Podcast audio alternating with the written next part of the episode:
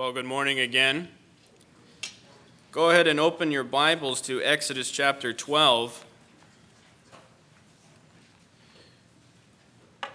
Before the Lord was um, betrayed, he was remembering a feast of the Jews, the feast of Passover. That's okay, that's my son. Um, so, what we're going to do is we're going to look at what the Passover represented, what the Lord is representing as the lamb that was slain. Uh, 1 Corinthians 5 7 says, For Christ our Passover was sacrificed for us. So we're going to take a look at that. And before we do that, I do have a confession. Um, I've lied to many of you as of late. Um, many of you have asked why I was growing a beard, and I lied and said I planned on shaving it. Um, I actually don't plan on shaving it until our next child is born in October. Yeah. So there'll be another little prater running around here and screaming in the back um, to, to keep Noah company. Uh, so if you could pray for us and the others that are, uh, Jen, I'm surprised to see you here. Pray especially for Jen today. Uh, but we're here to uh, celebrate the resurrection of the Lord. So let's, let's go ahead and what we want to do today is kind of get our mind in this mindset of the passage to try to let the scripture speak a little bit more to us maybe than it has in the past. Sometimes we just read the Bible and we just read it as uh, some story of something that happened, some historical account. But let's really try to put ourselves in the position of the children of Israel as we're going through this passage to see the effect, what God is trying to show by example in the Passover.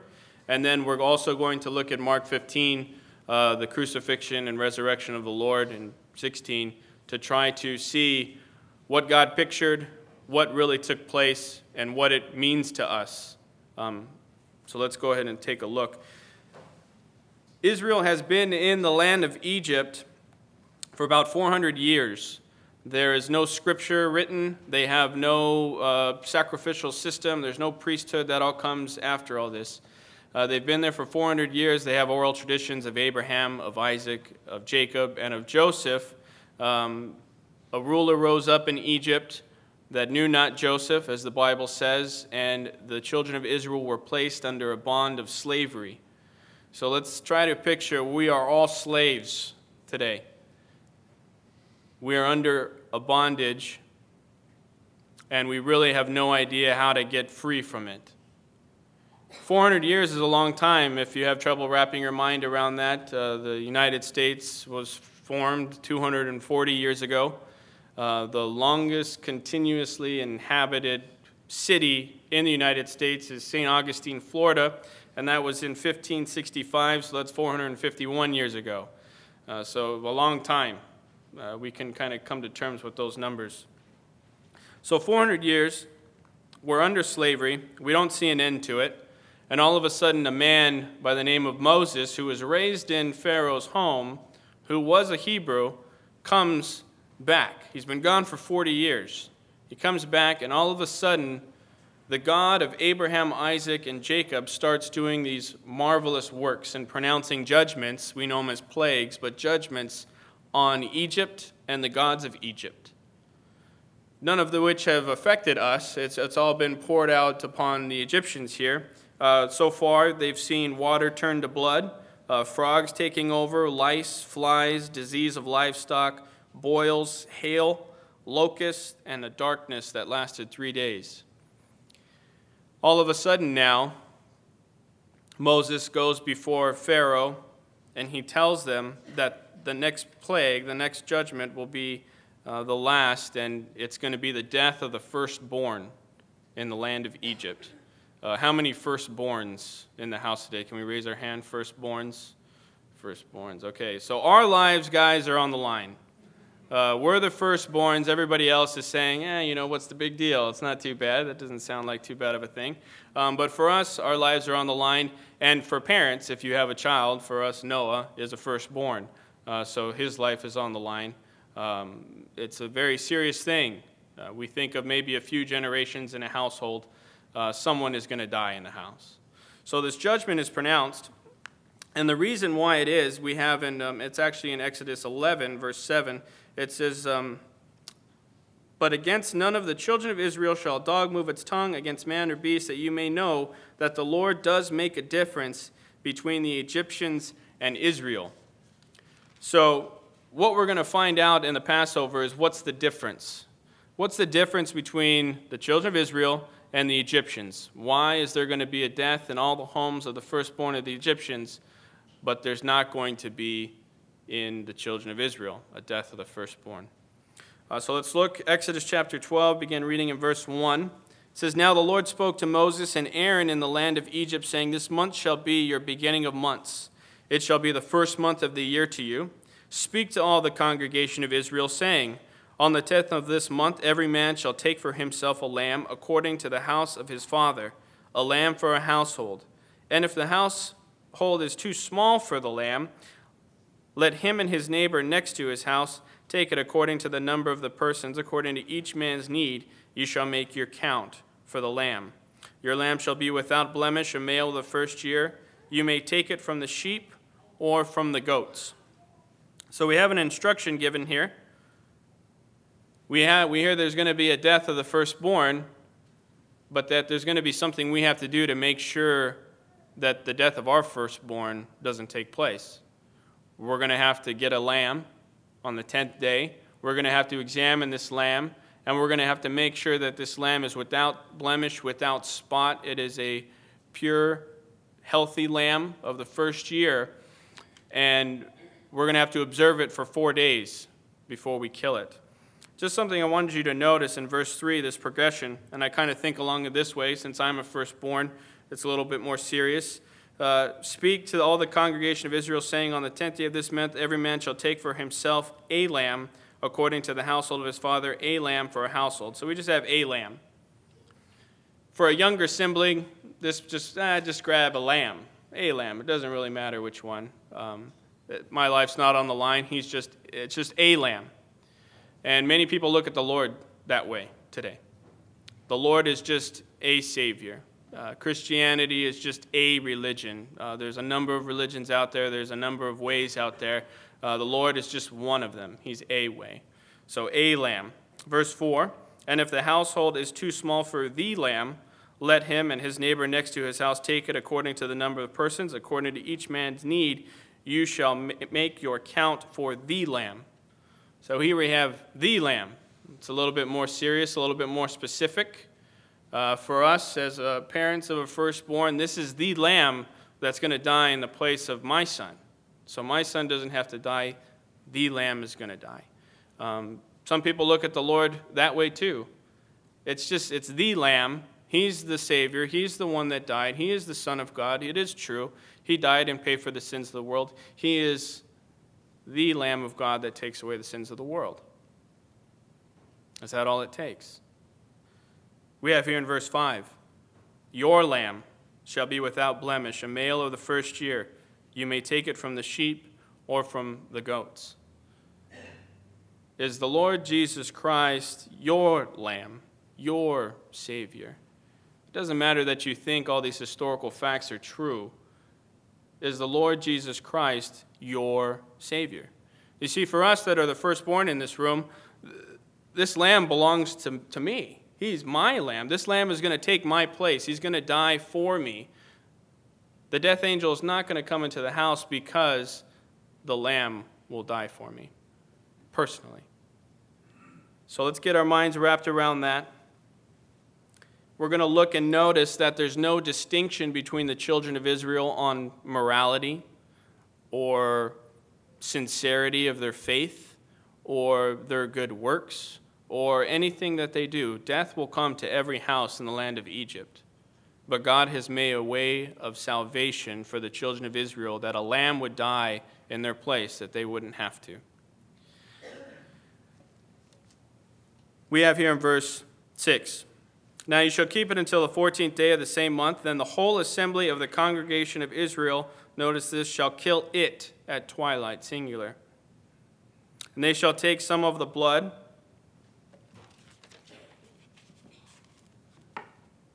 and put it on the two doorposts and on the lintel of the house where they eat it. So we notice that the whole assembly is responsible for killing the lamb. We have in every indication that the lamb is referenced, it's referenced as singular. The lamb, kill it.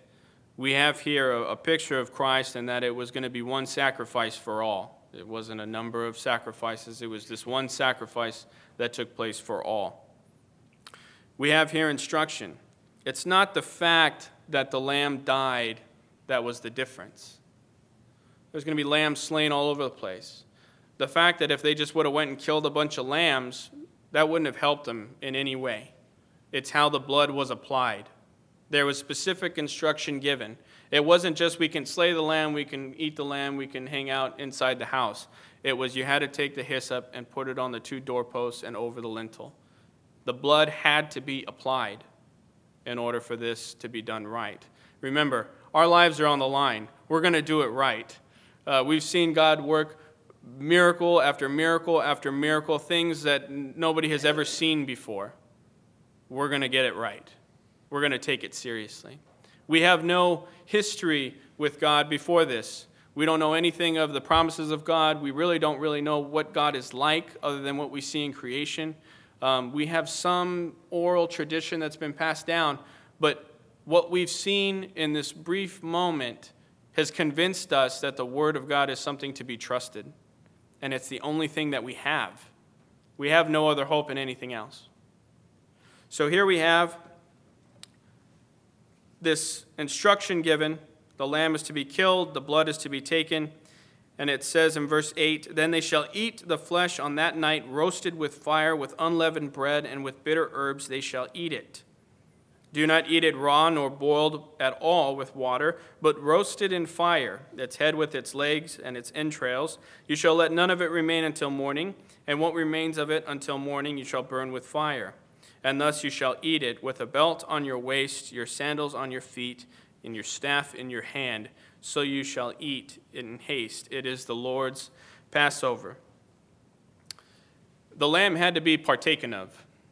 The lamb not only had to be slain, the blood had to be applied, but the lamb was to be roasted with fire and partaken of by each individual. It couldn't be boiled, and it couldn't be eaten raw. Uh, fire is always, as we see in the scripture, a picture of judgment. Uh, the sacrifice would have to be judged. The death is not simply just a death, it is a judgment that takes place and a death that is paid for you. The destroying angel was going to come and he was going to kill the firstborn. That's the judgment. We have here a picture of the Lord in that he was judged for our sin. A lot of times people think that the Lord simply came to convince us about a truth about God. Uh, the Lord came to accomplish a work. He came to save sinners. In order for that to take place, he had to be judged in a sinner's place. Um, there was a judgment pronounced. The wages of sin is death. We have all sinned, that's why we all die. The only one that death had no claim on was the Lord. The only one that went willingly to death and to judgment was the Lord. And we're celebrating him today because he is risen again we have here in verse 12 really the statement and the promise that's given, what we're going to place all of our hope in here.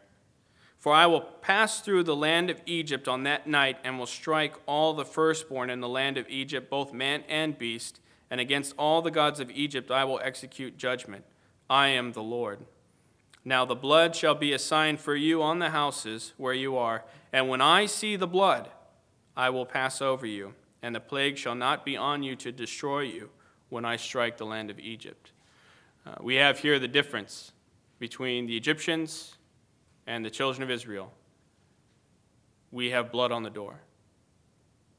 The only reason we know to put blood on the door is because God told us. The only reason we have hope that the blood will satisfy God's judgment is because God said so. He says, When I see the blood, I will pass over. We have no hope in anything else. This is all we got. So, what we're trying to figure out this morning is what the Lord was trying to show us in this Passover.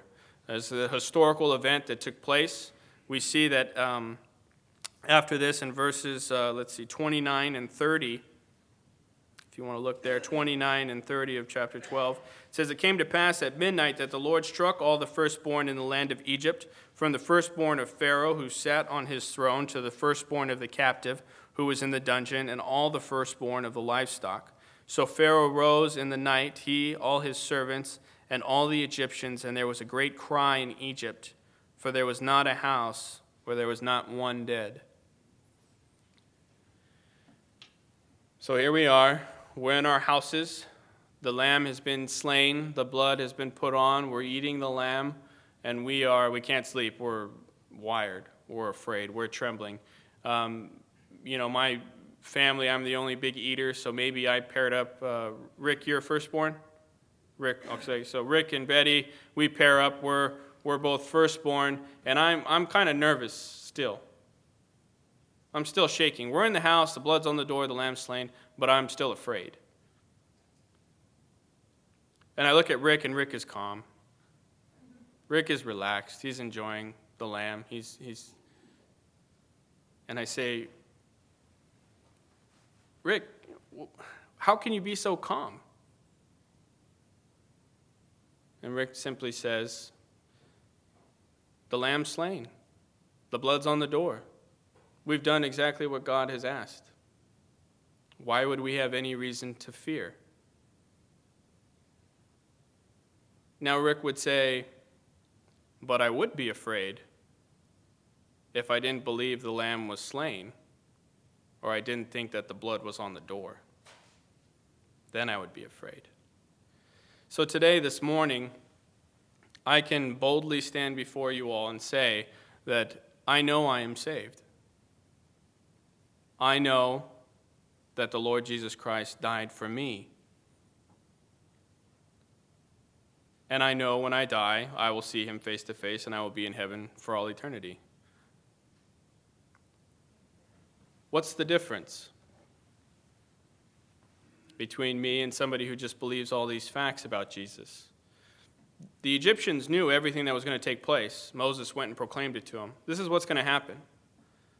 And I can imagine that many of the Egyptians went before all of their many gods that they had and offered sacrifices and prayed prayers and tried to do everything they could do, barred the doors, whatever they could do to prevent this truth from taking place that death is coming to the firstborn. All the work in the world didn't stop the judgment of God. Nothing did. They knew it was coming, they knew when it was coming and they didn't choose just to simply believe the Word of God. They were going to fix it themselves. So this morning, has the blood been applied for you? The lamb has been slain. That's, that's a fact, one that is undeniable today. The Lord Jesus Christ was crucified at Calvary. It's also a historical fact, as much as history uh, itself can be trusted that Jesus Christ is risen again, that the tomb is empty. There's more evidence to prove that than there is to prove a great many things in history. So we're going to take it as historical fact Jesus Christ is risen again. So, what does that give us? Where does that leave us? What does that mean to us as an individual? Is the Lord Jesus Christ simply a Savior? Is He the Savior? Is He your Savior? Go ahead and turn to Mark chapter 15.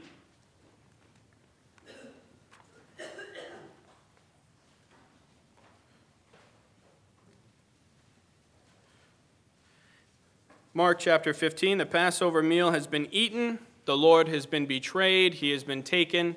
He has been tried by the Sanhedrin, um, and he is now before Pontius Pilate. They are Pontius Pilate is trying to do everything he can to get out of making a judgment on Jesus.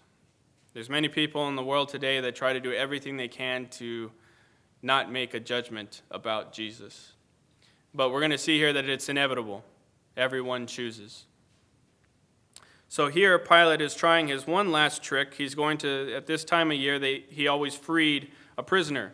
And so he is assuming that they're going to let Jesus go, and he's going to get off scot free and not have to make a decision about Jesus. Uh, that is not the case. Uh, they cry out for a murderer. named Barabbas.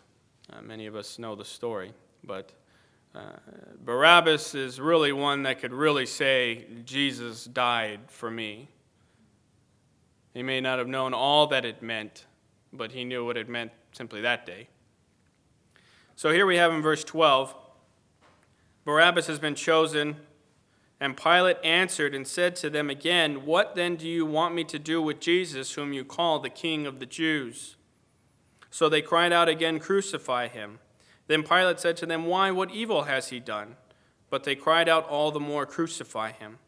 So Pilate, wanting to gratify the crowd, released Barabbas to them, and he delivered Jesus, after he had scourged him, to be crucified. We have here a question that Pilate asked, that every single person has to ask What will you do with Jesus? What do I do with Jesus, whom you call the King of the Jews? Many of us have already made a decision. Many of us have already received him. The blood has been applied, and we are redeemed. We have been purchased. There may be those here today that have not. Judgment is coming. As sure as it did for the children of Israel in Egypt and those Egyptians that lost their firstborn. Judgment is on its way.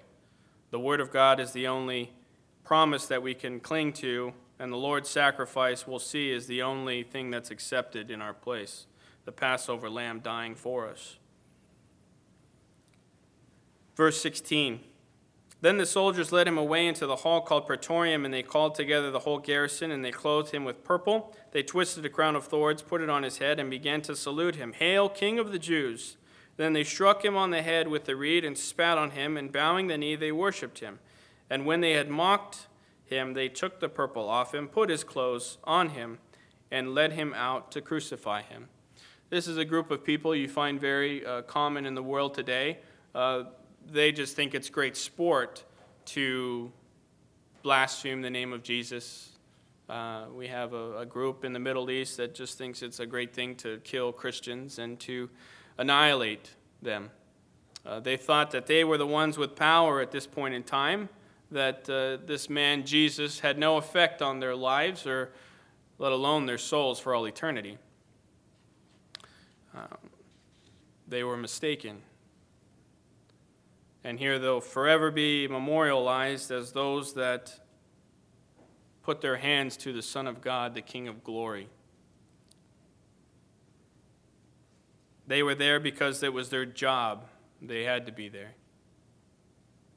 We have here in verse 21 Then they compelled a certain man, Simon, the father of Alexander and Rufus, as he was coming out of the country and passing by uh, to bear his cross. And they brought him to the place Golgotha, which is translated place of a skull. Then they gave him wine mingled with myrrh to drink, but he did not take it. And when they crucified him, they divided his garments, casting lots for them to determine what every man should take. Uh, little did they know that they're fulfilling a thousand year old prophecy. Uh, I just counted briefly before I walked up here uh, 20 or 22 fulfilled prophecies just in this portion alone at a first glance.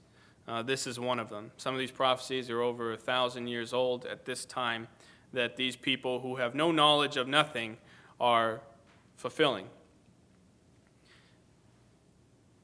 We have this man, Simon, who is just simply compelled to carry the cross for the Lord.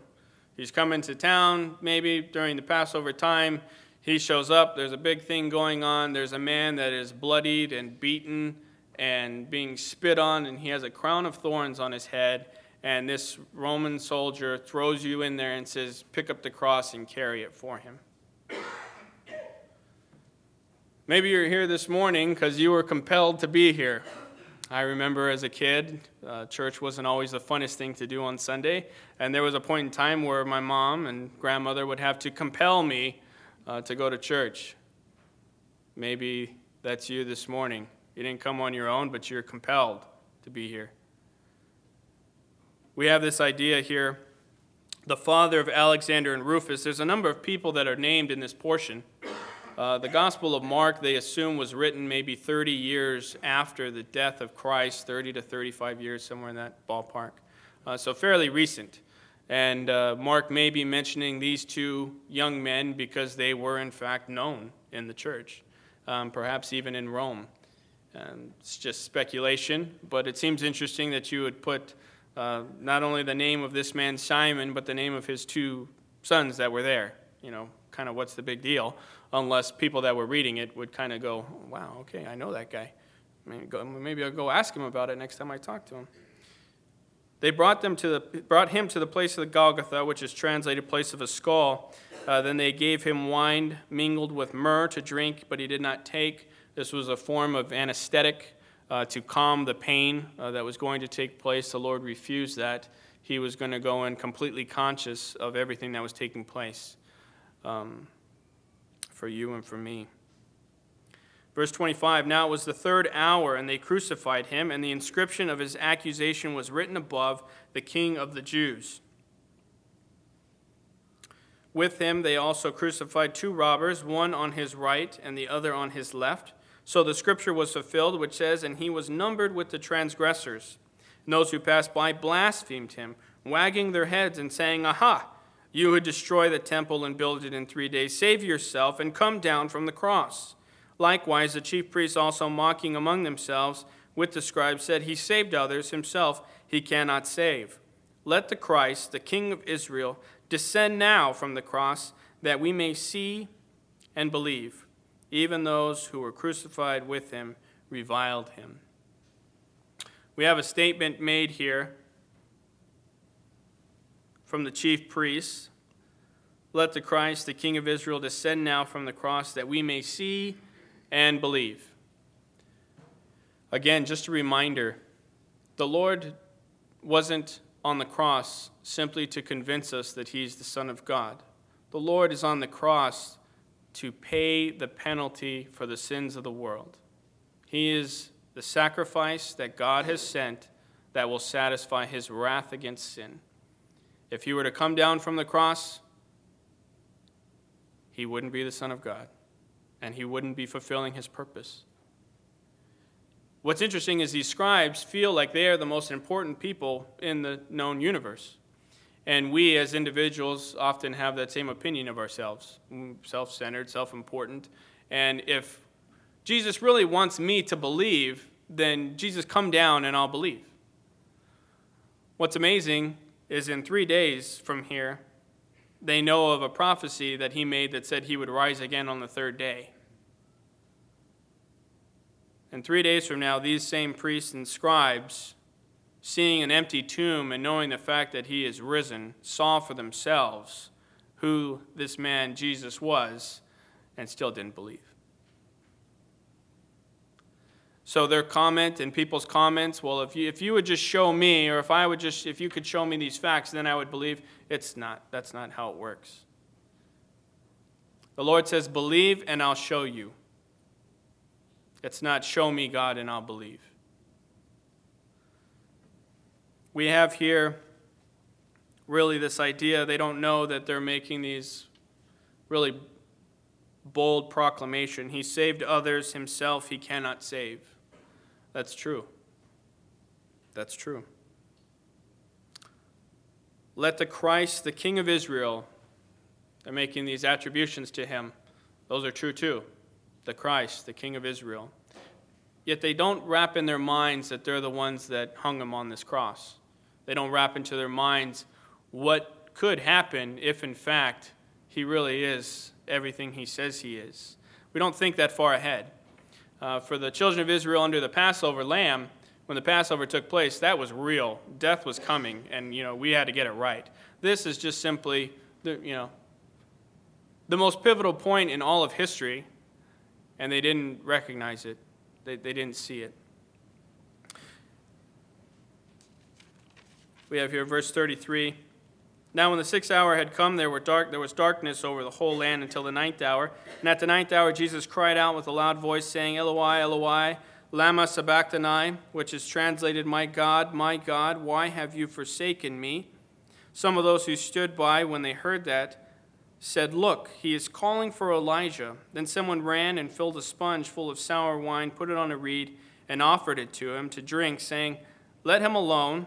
Let us see if Elijah will come to take him down. And Jesus cried out with a loud voice and breathed his last. Then the veil of the temple was torn in two from top to bottom. So when the centurion stood opposite him, saw that he cried out like this and breathed his last, he said, Truly, this man was the Son of God. There were also, four, also women looking on from afar. Among them were Mary Magdalene, Mary the mother of James the Less and of Joseph, and Salome, who also followed him and ministered to him when he was in Galilee, and many other women who came up with him to Jerusalem.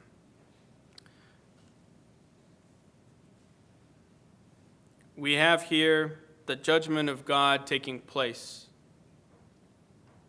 the Lord Jesus Christ crying out from the cross. Uh, we know that he said a few other things uh, recorded in different Gospels. This is the one here recorded in Mark My God, my God, why have you forsaken me? And it says in verse 37 Jesus cried out with a loud voice and breathed his last. Crucifixion was the cruelest form of punishment that anyone could have imagined at the time. Uh, it was something really perfected by the Romans, and it could have taken up to two days for somebody to die. And you died from asphyxiation, you suffocated. Uh, that might sound strange, but you're on a cross, you're spread out, all of your bones start coming out of joint, and you, there's a little prop for your feet at the bottom that you would have to pick your body up so that you could simply breathe. And what happens is over time you would wear out, the life would leave your body, and you would no longer be able to lift up your body to breathe, and you would suffocate and die. This would take a number of hours, and it was something that you just kind of passed out and died. Uh, none of that's recorded in any of the texts. That's simply just historical fact, how it happened. That's why they would, uh, instead of uh, leaving them up there for the preparation day, the Sabbath, uh, they would break the legs so that you would be incapable of lifting your body up to breathe, to speed up the death. Uh, when they got to the Lord, they realized and they were shocked that he was already dead. And what's interesting here is you have this man, another man who's there because it's his job, who has probably seen many crucifixions uh, many people die, and it always happens the same way. They simply suffocate and die. Um, it doesn't happen this way. And we can see that it's unique from what this man says. When the centurion who stood opposite him saw that he cried out like this and breathed his last, he said, Truly, this man was the Son of God. There was something that this man saw in the way that Jesus died that made him think this man is being accused of a great many things. This man has been hung on a cross, and we all know that Pilate was trying to let him go. They've seen trials take place, they know how the judicial system works, and they said, Something seems off about this. And you see a picture of a man that cries out when he's supposed to be losing breath, crying out from the cross and giving up his own life. None of us have that kind of power. None of us have that kind of ability. And there was something so unique in it that this man said, truly, this man was the Son of God. Now, we don't know exactly what he meant by that. We don't know that uh, he meant anything like we mean it today. Um, but there was something in the way that he died that made him take a second look. I'd like to think that, uh, you know, Peter, a few years after this, runs into this man, preaches the gospel. This man gets saved, and it's like, I was there. You don't understand. I was there at the cross. I saw how he died, and it stuck with me. We have here in verse 42 the preparation and the burial. Now, when evening had come, because it was the preparation day, that is, the day before the Sabbath, Joseph of Arimathea, prominent council member, who was himself waiting for the kingdom of God, coming and taking courage, went into Pilate and asked for the body of Jesus. Pilate marveled that he was already dead, and summoning the centurion, he asked him if he had been dead for some time. So when he found out from the centurion, he granted the body to Joseph. Then he bought fine linen, took him down, and wrapped him in the linen, and he laid him in a tomb which had been hewn out of the rock, and rolled a stone against the door of the tomb. And Mary Magdalene and Mary, the mother of Joseph, observed where he was laid. Uh, we have here another example of historical fact that this man, Jesus, was dead. Uh, you have a, his a centurion who comes in, who has seen hundreds of these takes place, has just pierced his side, and he tells Pilate, Yeah, no, he's dead. And Pilate is shocked that it's happened so quickly. And to release a body, believe it or not, was not that normal. They didn't normally just release a body to somebody. They had a thing that they would just throw him in a pit, basically, but they didn't release this body. In this case, Pilate seemed to have made an, exception. We have Joseph of Arimathea. We also know Nicodemus was there in the preparation where they would take about 70 pounds, 100 pounds of spices, and wrap the Lord in these spices, preparing him for the burial. It's not that they didn't believe he died. All the things were done. I mean, he was wrapped up, he was laid in a tomb, the rock was rolled over, and in their minds, it was a done deal. Verse 1 of chapter 16. Now, when the Sabbath was past, Mary Magdalene, Mary the mother of James, and Salome brought spices that they might come and anoint him. Very early in the morning, on the first day of the week, they came to the tomb when the sun had risen, and they said among themselves, Who will roll away the stone from the door of the tomb for us? But when they looked up, they saw that the stone had been rolled away, for it was very large. And entering the tomb, they saw a young man clothed in a long white robe, sitting on the right side, and they were alarmed. But he said to them, Do not be alarmed. You seek Jesus of Nazareth, who was crucified. He is risen. He is not here. See the place where they laid him. But go tell his disciples and Peter that he is going before you into Galilee. There you will see him as he said to you. So they went out quickly and fled from the tomb, and they trembled and were amazed, and they said nothing to anyone, for they were afraid. They get there, and there's an empty tomb. When they look at where he's laid, we see in other gospels that it is as if all the wrappings are still there and there's no body. It wasn't that the wrappings were undone or there's a mess everywhere. The wrappings were there and simply there's, there's no body there. And there's so much weight in all the spices that it simply just collapsed. And it talks about in John how the, the napkin was folded in, a, in another place neatly. So if he could come through all of these wrappings, why roll away the stone? Right? Who needed the stone rolled away? We needed the stone rolled away. We need to know that that tomb is empty because if that tomb is not empty, brothers and sisters, um, we have no hope, believe it or not. Jesus Christ came as that Lamb of God to take away the sins of the world. We have observed him in the Gospels for a period of time. We have seen that he is holy and pure and without blemish, without spot. We have seen that he went to the cross willingly, that he was proclaimed innocent and yet judged anyway. We see that his blood was shed, and for three dark hours he hung on the cross while the judgment of God was being poured out upon him. We see that he, in fact, did die. His body was buried, and on the third day he rose again. Those are all facts, historical facts of what took place. Maybe you didn't realize this morning that he died for you. You are that picture of that firstborn in Egypt. You are the reason he came. And unless you take that blood and apply it to the doorpost, death will come to you. Judgment will come to you. But if you take that blood and you apply it to that doorpost, God says, When I see the blood, I will pass over. The only hope you have is in the Word of God and trusting what the Word of God says. All the morality, sincerity, prayers, good works you can muster will not stop the judgment from coming. God has provided one way of salvation for you, and that is through the shed blood of Jesus Christ. We have an empty tomb to know that, in fact, the work is finished, the work is complete, we have no need to worry. We can be like Rick and partake of this meal this afternoon with complete peace, knowing that the lamb has been slain, the blood has been applied, and we have the promise of God. If you do not know that you are saved, if you do not know what it takes to apply that blood, it's not safe for you at all. Death can come at any moment. I was driving home yesterday and my mom called me. There was an accident on Sultana coming up the street, and she just wanted to make sure that it wasn't us. Any moment, it could happen.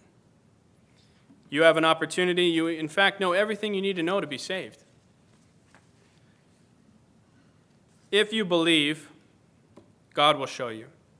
If your attitude is show me and then I'll believe, you'll be like those Pharisees that saw an empty tomb and chose not to believe.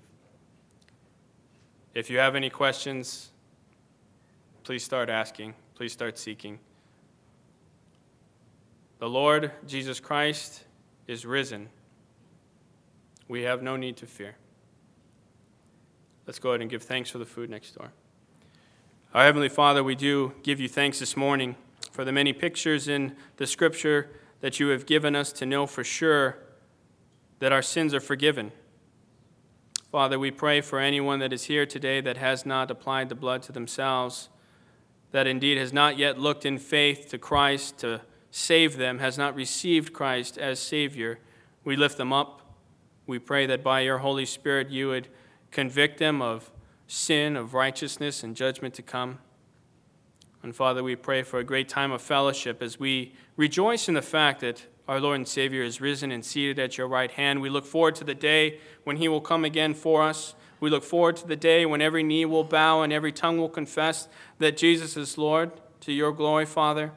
And indeed, when he will reign, for we know he is the only one worthy. We ask a blessing on this food, all the hands that prepared it. And Father, we pray that you would bless all those that are under the sound of the gospel today. We ask this in Jesus' name. Amen.